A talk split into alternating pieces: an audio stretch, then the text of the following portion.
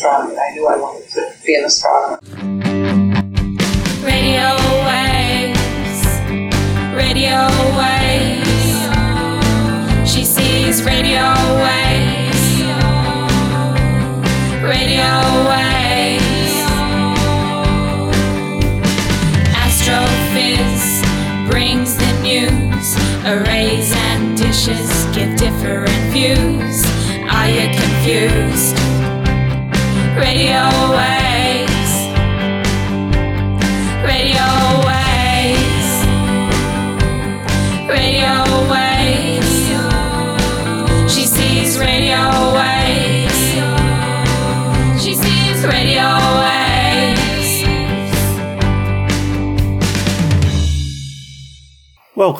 the Astrophiz podcasts. My name is Brendan O'Brien, and today is Thursday, the 18th of May 2017.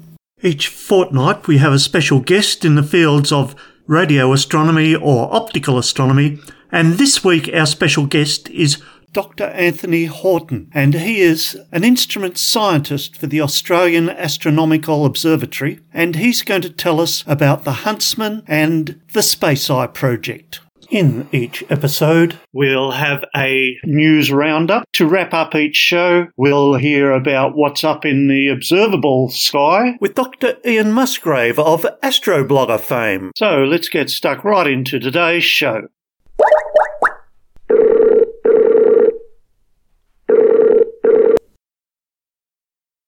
Hello, Anthony. Hi, Brendan.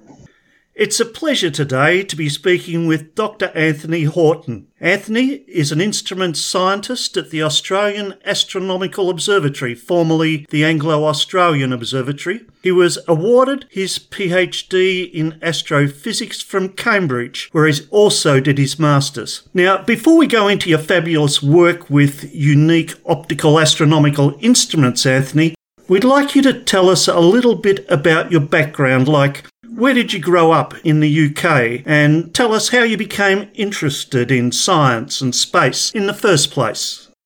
Okay, well, I grew uh, grew up in Coventry, right in the middle of England, and as long as I can remember, really, I've been interested in science in a very broad sense and the world around me in all sorts of ways. But there are a few things that I can remember in particular that I think were really an inspiration for where I've ended up. In particular, I do remember the Voyager 1 and 2 missions taking place. The Voyager 2 flybys of Uranus and Neptune in, in 1986 and 89 were happening when I was 8 or 11 years old. And I certainly remember at the time there's these amazing images places that never really been seen before Yep. coming in and in TV documentaries and in later on beautiful books filled, filled with these images. I think that was really a big inspiration in my interest in space. Very good. So tell us about your early university days and your early ambitions. When I went to university, I still didn't have a clear idea uh, what I wanted to do. I still had a I had broad interests in physics, in chemistry, and various other sciences, and so I started a course which was enabled me to actually pursue several subjects to begin with. Physics, chemistry, material science, and, and maths courses before eventually settling on physics and then more specifically astrophysics. Okay, so then you went on to Cambridge for your master's, your PhD, and your postdoc. I went and had a look at your PhD. It's fantastic, and I see it's been cited in another 50 papers. Can you tell us why astrophysicists use the letter Z or Z to describe red-shifted galaxies? I think it's just an arbitrary convention, as I can tell. There isn't actually any meaning behind it. It's just a needed a symbol to represent it, and, and Z wasn't being used for, for anything else. It seems to have been in use since the 1930s at least, with some early cosmology papers by William de Sitter, but no no explanation that I can find. It's just one of those things. Very good. So you're doing a lot of research for your PhD and your postdoc in looking at distant galaxies. Can you tell us what instruments or data sources do you use to study these distant galaxies? Yeah, so the main topic of my PhD and short postdoc afterwards was an experimental instrument specifically designed to find very distant galaxies. It's called DAZLE, stands the Dark Ages Redshift, Z, Lyman Alpha Explorer. Yep. Came from an instrumentation group with a history of tortured acronyms. And this was a good example. So this was an infrared imaging instrument using uh, specially designed filters to pick out particular wavelengths where we might expect to find emission from star formation in these galaxies at, at huge distances. And I was involved in various aspects of design and, and building of that instrument. Very good. So let's move on then. Tell us how you came to move from Cambridge to Sydney and take a position at the Anglo Australian Observatory back then as an instrument scientist. I was very lucky that an opportunity arose at the AAO around the time when I was finishing up with my work in Cambridge. They had a position for an instrument scientist, and I had a back, the right sort of background in instrumentation, covering various things, including control software they wanted somebody uh, who was able to do. I'd also worked with the AAO before because the DAZLE instrument project had been a collaboration with the AAO. I already knew of the people involved. Very good. Now, the AAO runs a 3.9 metre AAT scope out at Siding Spring, and they also run the UK Schmidt telescope. Tell us about some of your early work in Australia, Anthony. Okay, so one of the main things that I was originally hired to do at the AAO was be the instrument scientist for the project to replace the Anglo-Australian Telescope's control system. So the AAT was one of the first, the first large telescope to be designed for entire, complete computer control. And that was kind of revolutionary when it was commissioned in 1974. But by 2005, when I joined the AAO, it was still at its heart the original computer and software. An Interdata Model 70 mini computer Yep. and an awful lot of uh, assembly language and Fortran code. And it was still working fine. It did everything that Telescope really needed, but it was becoming increasingly difficult to maintain and to expand its capabilities. So the decision had been made to completely replace the system Yep. which is difficult to do because you don't want to shut down the telescope. It's a, a valuable commodity and you need to keep it running every night that you can. And so we ended up working on this project using writing simulators a lot and then ultimately we ended up building a whole new control system in parallel with the existing one with a big cabinet of switches so we could switch between the two. Very good. And sometimes people are queued up or years ahead to have time on a scope. It's a very precious resource, telescope time. Yeah, oversubscribed by at least a factor of three most of the time, I think. Okay, and what else about your early work? So the other side of my work was was a technology uh, research and development work, specifically in those days uh, working on what we called fiber Bragg grating rate suppression, which is quite a mouthful, but essentially what it is is a special type of optical fiber device which is used to filter out some of the glow from the sky itself, from the upper atmosphere in the infrared wavelengths. The infrared sky, night sky, is much brighter than it is at the optical, which is, of course, a problem if you've got a telescope on the ground trying to look into space through all of this. But with these special fiber Bragg grating filters, we were able to actually filter out a large part of this. So this was technology development that's been going on the AAO for pretty much all my time here. Now you're still at the AAO as their instrument scientist and working on some amazing projects like Huntsman and CubeSats and SpaceEye. Now, excuse the pun, please, Anthony, but would you like to focus on just Huntsman and then SpaceEye and tell us what these instruments are, what they do, how they'll be used in research? And first up, Huntsman looks amazing and we'll tell our listeners who are on Facebook to go to tinyurl.com forward slash Huntsman Horton. That's all lowercase, all one word, to find out more about Huntsman. So tell us, Anthony, tell us about Huntsman. So Huntsman's a very interesting joint project between the AAO and Macquarie University to use commercial off-the-shelf optics, including DSLR camera lenses, to study the outer parts of galaxies. So it may seem odd that you know, astronomers with access to these enormous telescopes would turn to uh, really, really small ones to do this sort of work, but turns out that for the right sort of science, the small telescopes have an advantage. This idea originally came from Bob Abraham and uh, Peter Van Dokkum at Toronto and Yale, who built uh, something they called the Dragonfly Telephoto Array, an array of big telephoto lenses, um, DSLR lenses with off-the-shelf cameras attached, and they uh, showed that this uh, this system was actually very good at uh, at studying these these outer faint parts of nearby galaxies, where normally you'd run into problems with stray light from brighter objects nearby, but but these lenses produced very clean images that enable them to find find structures that had previously been missed, little satellite galaxies, and even entirely new class of galaxies, ultra diffuse galaxies they found in the Coma Cluster. These are galaxies the size of the Milky Way, but with only a tiny fraction of the, the number of stars. Fantastic. Yeah. Yeah, and so Huntsman is our Southern Hemisphere version. So we're going to be installing this at Siding Spring Observatory this year and get up and running with our Southern survey of uh, nearby galaxies, groups and clusters. And I see that you've been training young PhDs in using this instrument. It's been a great project for students. Um, we've been taking a lot of uh, undergraduate interns and hoping to get graduate students uh, working on this soon as well. It's observational astronomy in a reduced scale. It's a small project where, where we can get students on two, three months internships to really have a big impact and, and really get to know a lot about, about how you run a project like this. What is your role as the instrument scientist on Huntsman? So my focus has really been on the hardware side, recommending and selecting various bits of equipment that we'll be using, and also I've been doing some work on the control software side, getting back to my roots a little bit there, um, right from when I did control software for the DAZLE instrument and the, the telescope control system at the AAT. Fantastic. So let's move on now to Space Eye. It's a tiny instrument. It's a CubeSat 10 by 10 by 10 that will be in a low Earth orbit that can be maneuvered to point and image different spots of interest beyond our galaxy. Tell us about this Space Eye project. It sounds phenomenal.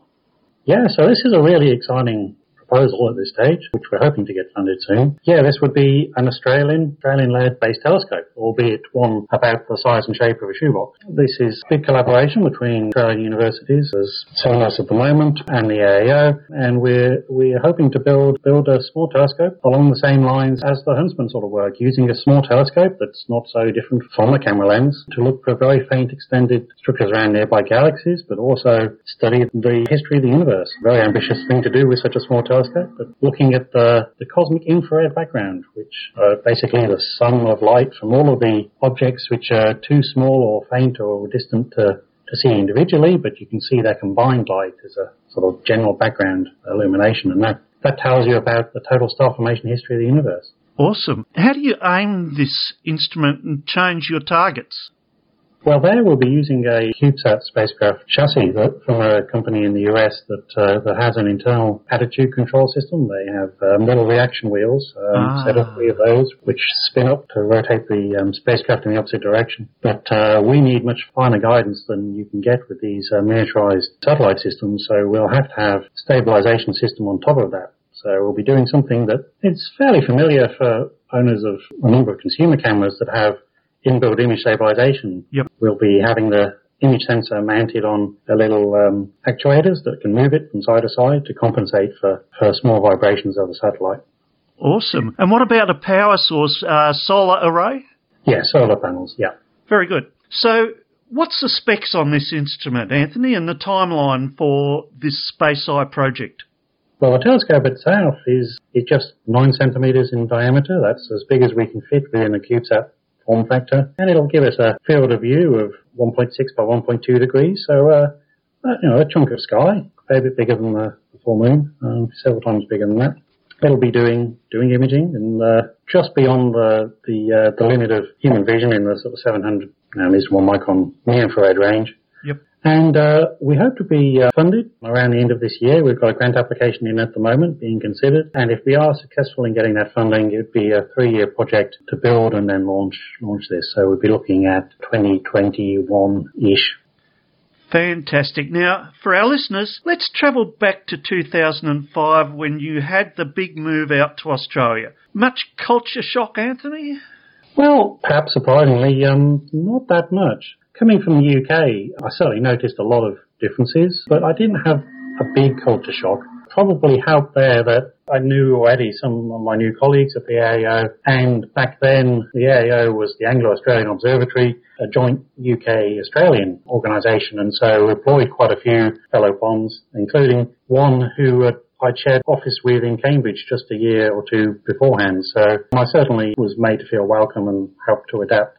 Fantastic. And now you have a three year old son who loves having candles on every cake in the house.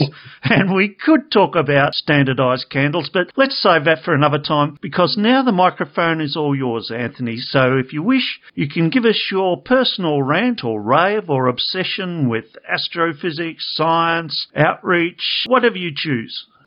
Yeah, thank you. So one of the issues that faces science at the moment is really the reward structure. There is the uh, infamous phrase, uh, publish or perish, and it's certainly true that of early and mid-career scientists in particular, they're under very great pressure to publish as much as they possibly can in terms of academic papers, and this is often viewed as the only metric that's important. Of course, the problem is in order to to do good science, there are lots of other things that have to be going on as well. And things I'm, in particular, I'm thinking of here writing software or, in fact, building instruments for that matter. So for a lot of these scientists, some choose to, spend some of their time doing this work that benefits the scientific community, working on, on software or instrumentation, but uh, it ends up being to their own detriment because they don't get to publish as much as a result, time away from that, uh, and, and often this can be uh, a real problem for their own careers. So there needs to be needs to be a move to recognise uh, the value of these efforts more, um, and th- there are some promising steps in this direction. A couple of projects that are trying to quantify these, so that um, so that you can, for example, this project called Depsy, which is an attempt to quantify the the impact of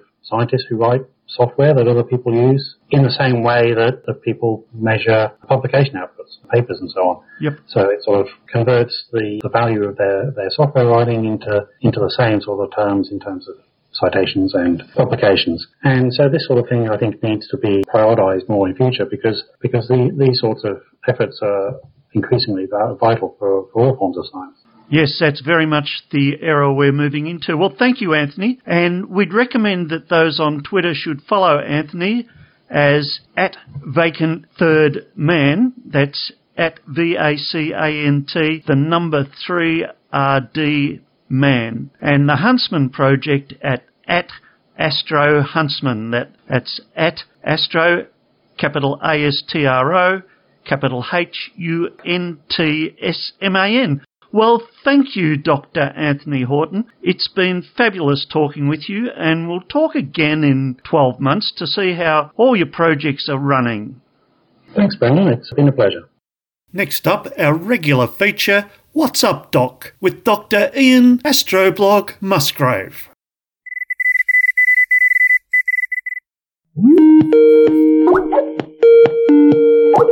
Hello, Ian. Hello, Brendan. How are you? Very well, thank you. Excellent. Okay, Ian, can you tell us what's up in the sky this week?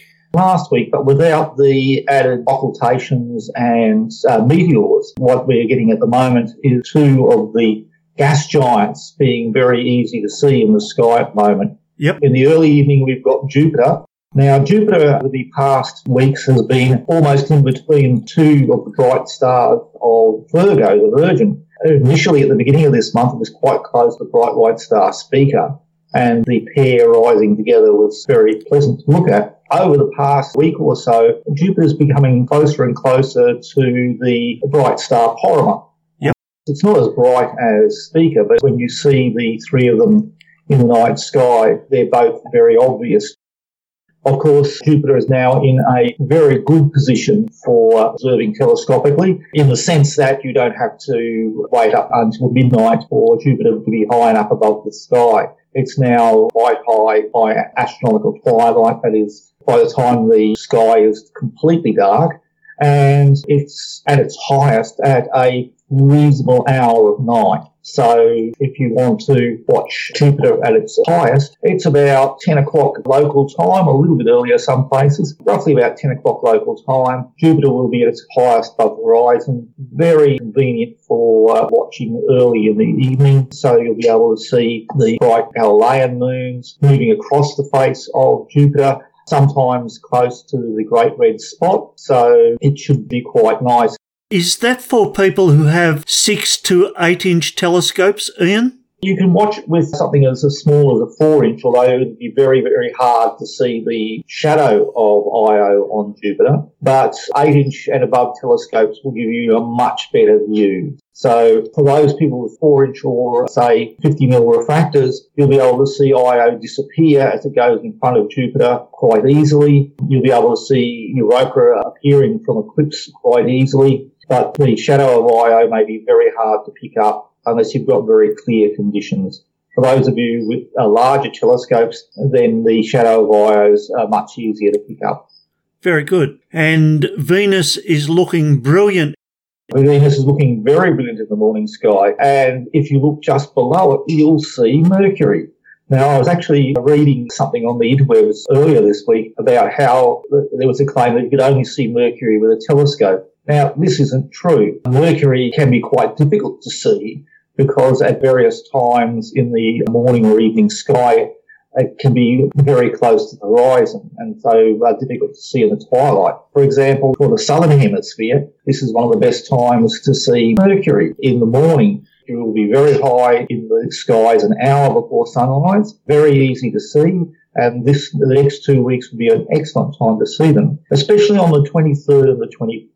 On the 23rd, the thin crescent moon is right next to Venus. Venus is waxing now, so it's almost no longer a crescent, but still the, uh, having a look at the half moon Venus and then at the thin crescent moon will be quite, quite interesting. And then on the 24th, you'll see the thin crescent moon right next to Mercury. So if you're having difficulty in deciding which particular bright object next to the horizon is Mercury, which you shouldn't because Mercury is currently the only bright object just above the eastern horizon an hour before sunrise, You'll be able to tell very easily on the 24th when the crescent moon appears next to Mercury. This will make a very nice photograph if you're interested in astrophotography. On the 22nd, the moon, Venus and Mercury form a nice line in the early morning skies. Then on the 23rd, the crescent moon is just below Venus and a little bit to the left. And then on the 24th, the moon is just above Mercury. So it'll be very easy to tell and it will make a, very nice photograph for wide field cameras. Mercury and the Moon are too far apart to really look at them through telescope. So, Ian, when you're talking about a waning moon, does that mean that the moon is rising later each day and it's getting smaller and smaller? Yes, well, when we talk about waxing and waning moons, a waxing moon is when the moon is getting thicker and thicker as it rises above the horizon towards the full moon. And once the moon is past full, it gets thinner and thinner until it's a thin crescent. Of course, this means that the moon is rising later and later. It also means that the evening skies are fairly clear, so it'll be fantastic for observing. One of the good things about the moon now rising after midnight is that you're going to see Saturn at the core of Milky Way again. Now, once the moon has been full, the brightness of the moon washes out a lot of the interesting things in the sky. Saturn is now sitting almost in the middle of the, the core of the Milky Way, very close to the Trifid Nebula and the Lagoon Nebula. Yep. Saturn's rings are tilted uh, quite favourably so we can see almost to their maximum extent. Yep. And this will look really nice even in small telescopes. In larger telescopes where you can get good magnification, you'll be able to see some nice detail in the rings. Uh, what you won't see, however, is the propellers.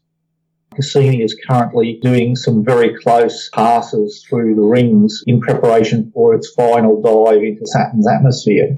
And in some of the images that are brought back, there are these long-lived disruptions in Saturn's rings that look like aeroplane propellers. It's not entirely clear what causes these propellers, but they think it's due to small moonlets that are embedded in the disk, sweeping up dust behind it and sweeping and leaving a gap behind it. Yep. They're several thousand kilometres long. They're associated with tiny moons that are embedded in the rings.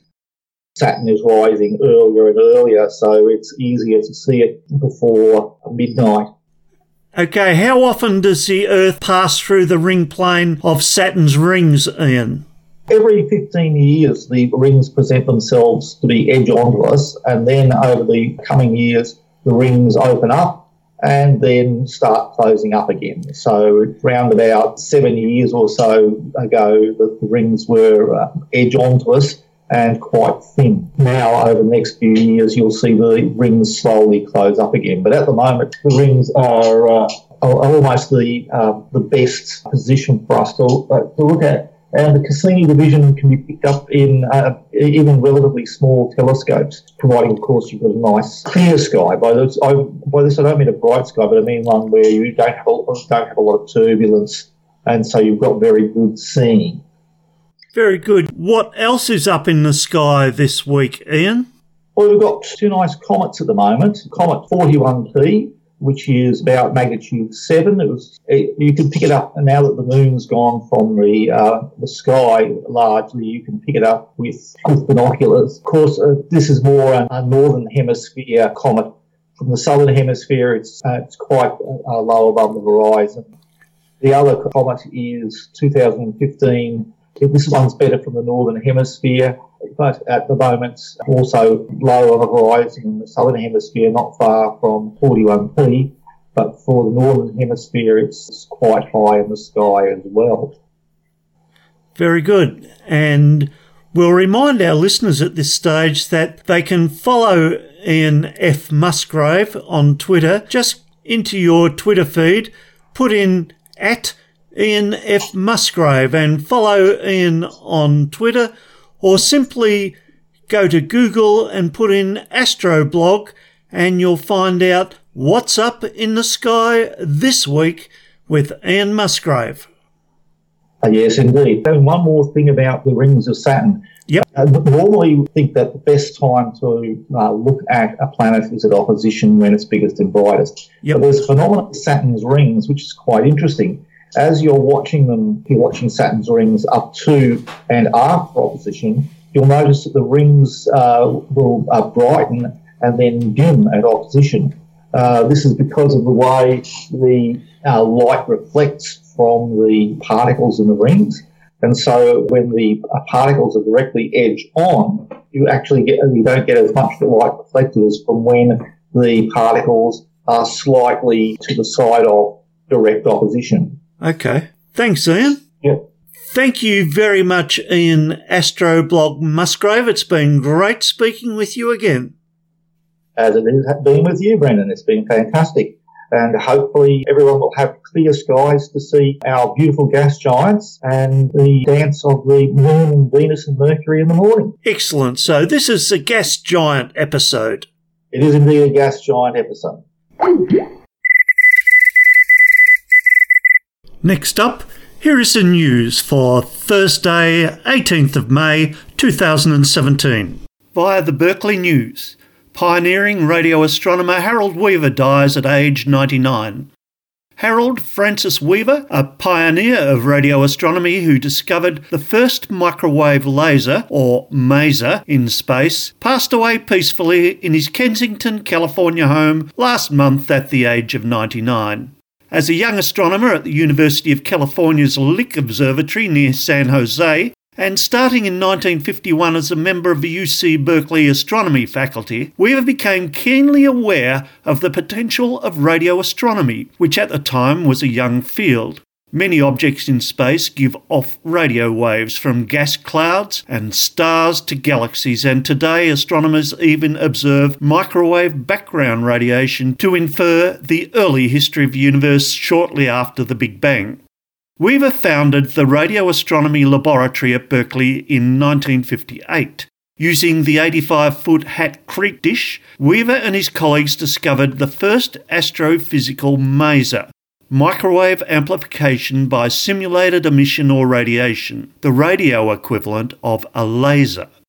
At the time, many astronomers thought molecules could not exist in space, and the radio emissions Weaver recorded were attributed to an unknown form of interstellar matter named mysterium. Yes, mysterium. But the emission was soon identified as coming from OH, or hydroxyl molecules, inside molecular clouds. Since then, many interstellar molecules have been found to emit coherent light in the form of a maser. A gifted teacher, he mentored both undergraduate and graduate students and occasionally taught seminars on archaeoastronomy, the study of how ancient civilizations viewed and explained the changing night sky. Among the many astronomers he mentored was Carl Sagan, whom he encouraged to explore his far out ideas on the beginnings of life in the universe.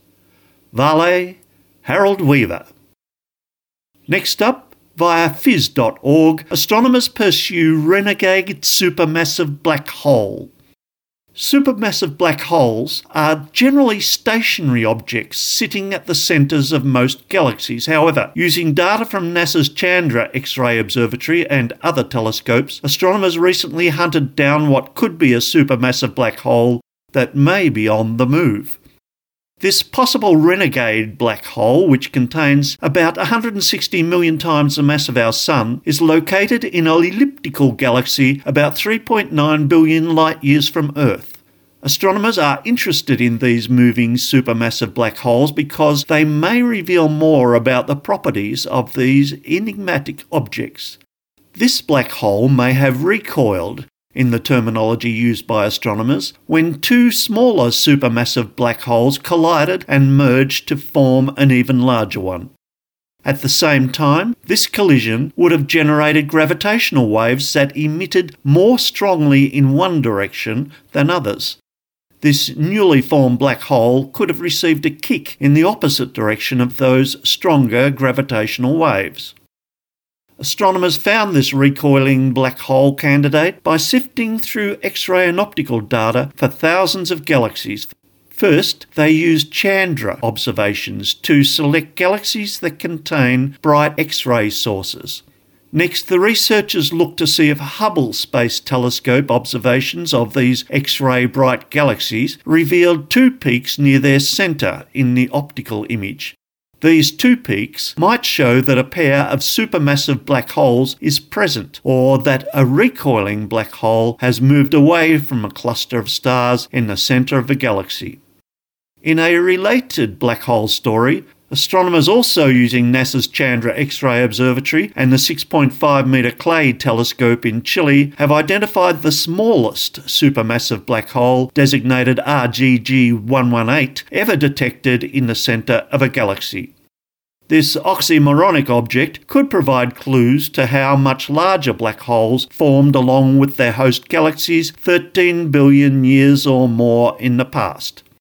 This supermassive black hole is about 50,000 times the mass of a sun. This is less than half the previous lowest mass for a black hole at the centre of a galaxy, it is also about 200,000 times less massive than the heaviest black holes found in the centres of other galaxies. Astronomers think that supermassive black holes may form when a large cloud of gas, weighing about 10,000 to 100,000 times that of a sun, collapses into a black hole. Many of these black hole seeds then merge to form much larger supermassive black holes. Alternatively, a supermassive black hole seed could come from a giant star about a hundred times the Sun's mass that ultimately forms into a black hole after it runs out of fuel and collapses. There you go. In astronomy, something can be supermassive and tiny at the same time. Now, more on black holes from phys.org. Astronomers aim for the first image of a black hole. After training a network of telescopes stretching from Hawaii to Antarctica to Spain at the heart of our galaxy for five nights running, astronomers say they may have snapped the first ever picture of a black hole. It will take months to develop the image, but if scientists succeed, the results may help peel back mysteries about what the universe is made of and how it came into being. Instead of building a telescope so big that it would probably collapse under its own weight, we combined eight observatories like the pieces of a giant mirror, said Michael Bremer, an astronomer at the International Research Institute for Radio Astronomy, IRAM, and a project manager for the Event Horizon Telescope. This gave us a virtual telescope as big as the Earth, about 10,000 kilometres in diameter, he said. The bigger the telescope, the finer the resolution and level of detail. The targeted supermassive black hole is hidden in plain sight, lurking in the centre of the Milky Way in a region called the Sagittarius constellation, which is 26,000 light years from Earth. Dubbed Sagittarius A star, the gravity and light sucking monster weighs as much as 4 million suns. Theoretical astronomy tells us that when a black hole absorbs matter, planets, debris, anything that comes too close, a brief flash of light is visible. black holes also have a boundary called an event horizon. The British astronomer Stephen Hawking has famously compared crossing this boundary to going over Niagara Falls in a canoe. If you're above the falls, it's still possible to escape if you paddle hard enough, but once you tip over the edge, however, there is no going back. The Event Horizon Telescope radio dish network is designed to detect the light cast off when objects disappear across that boundary. The network consists of the 30 metre IRAM telescope located in the Spanish Sierra Nevada mountains, the South Pole telescope in Antarctica, the James Clerk Maxwell telescope in Hawaii, and the Atacama Cosmology telescope in the deserts of northern Chile, and four others. 2,000 terabytes of data have been collected and is being processed by supercomputers at the MIT Haystack Observatory in Massachusetts. The images will emerge as we combine all the data, Bremer explained, but we're going to have to wait several months for the result. Thanks, guys. That's going to be an image to die for. That was the news, and that was Astrophiz. See you in two weeks. Bye now. Radio Wave.